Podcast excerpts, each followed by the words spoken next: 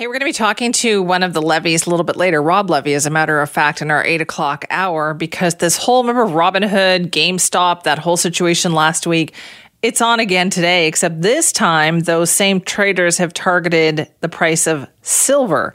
So we're going to talk about what's going on with that coming up. Right now, though, let's talk about the spread of COVID 19 variants. That was probably the primary consideration when the federal government announced new travel restrictions on Friday.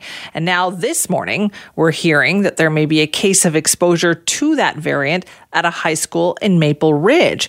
Experts have said it's just a matter of time before most of our cases are made up of these variants, and that is a scary thought considering how contagious this is. And where else is this a problem? In Denmark. Joining us now is Shane Woodford, freelancer in Denmark, former CKNW reporter. Morning, Shane. Good morning, Simi. Kicking myself for not investing in silver. I went with Blockbuster. Big it's mistake. too late. Once it's in the news, it's too late, Shane. is, right? It's once once you start yeah. hearing about it, it's too late to get on that bandwagon. I can't emphasize that enough to people who were thinking the yeah. same thing this morning. And, um, and quite frankly, Simi, that's a lot like the the COVID variant, the UK, the South African, and the Brazilian P1 once you have one in the system, it's yeah. too late. That is so true because it's been probably circulating a little bit there. What's it like in Denmark right now? We got our first case of the UK COVID variant sort of towards the end of December, and in about the five or six weeks since, it has gone from about a 2% share of all positive tests. So we haven't had an update this week, but last week it was up to 12.7%. Uh, cases, confirmed cases of the UK COVID variant here uh, doubled week to week over the last two weeks. Um, they're now Denmark is now uh, sequencing every single positive test result they're having to see if the variant is at play, in order to use you know contact tracing, isolating, quarantining, that kind of thing to try and keep the numbers down. But the fear here to me is we're we're in a lockdown. It was just extended uh, until February 28th. It's pretty severe. Um, all only essential stores are open. Two meter social distancing, masks everywhere. Only one person from a household can go into a grocery store, that kind of thing. And we're seeing the infections and that kind of stuff go down, which is great. I mean, if they were going up, we'd really be in trouble.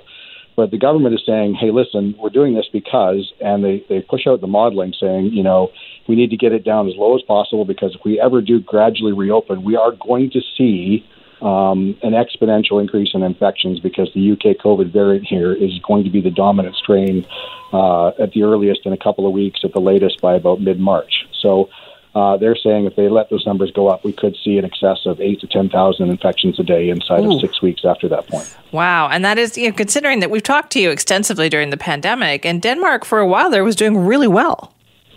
Yeah, and of course, uh, you know, it's this thing about letting your foot off the gas pedal and getting a little complacent.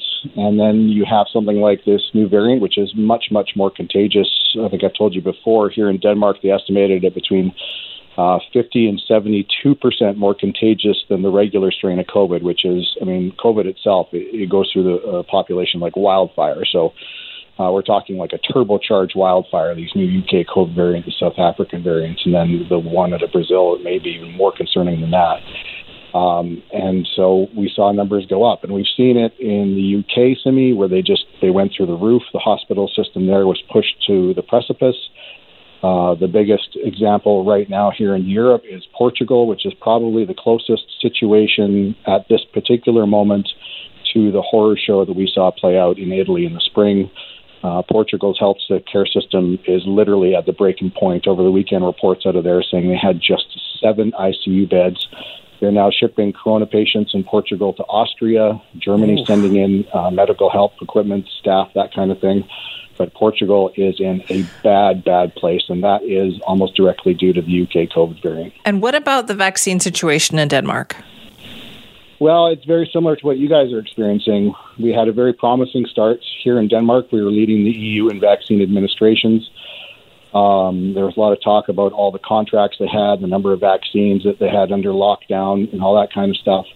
Uh, and then what happened is, um, and you guys experienced this as well. Pfizer said, "Oh, we're gonna we're gonna try and upgrade our facility over in Belgium, and everyone's gonna have to suffer for that." And so we're now way short on Pfizer vaccine doses that we were promised. And then we had Moderna come out in the EU. I'm not sure what their situation over there is, but here in the EU, Moderna has come out now and said, "Oh, yeah, we too cannot deliver." Nearly as much as initially promised. We're having some issues getting ramped up. And the EU got really desperate at that point because the wheels were coming off a really promising vaccination start. And then uh, last week, AstraZeneca, uh, which was approved for use on Friday, but just prior to that, even uh, told the EU, listen, even if we get approved, we cannot deliver anywhere near the initial doses of vaccinations that we promised.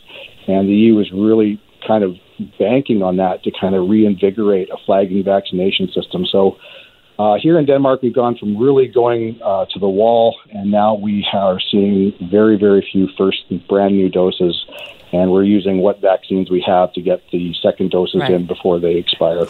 Oof, bad situation. All right, Shane, thank you. Always a pleasure, Simi. Stay safe.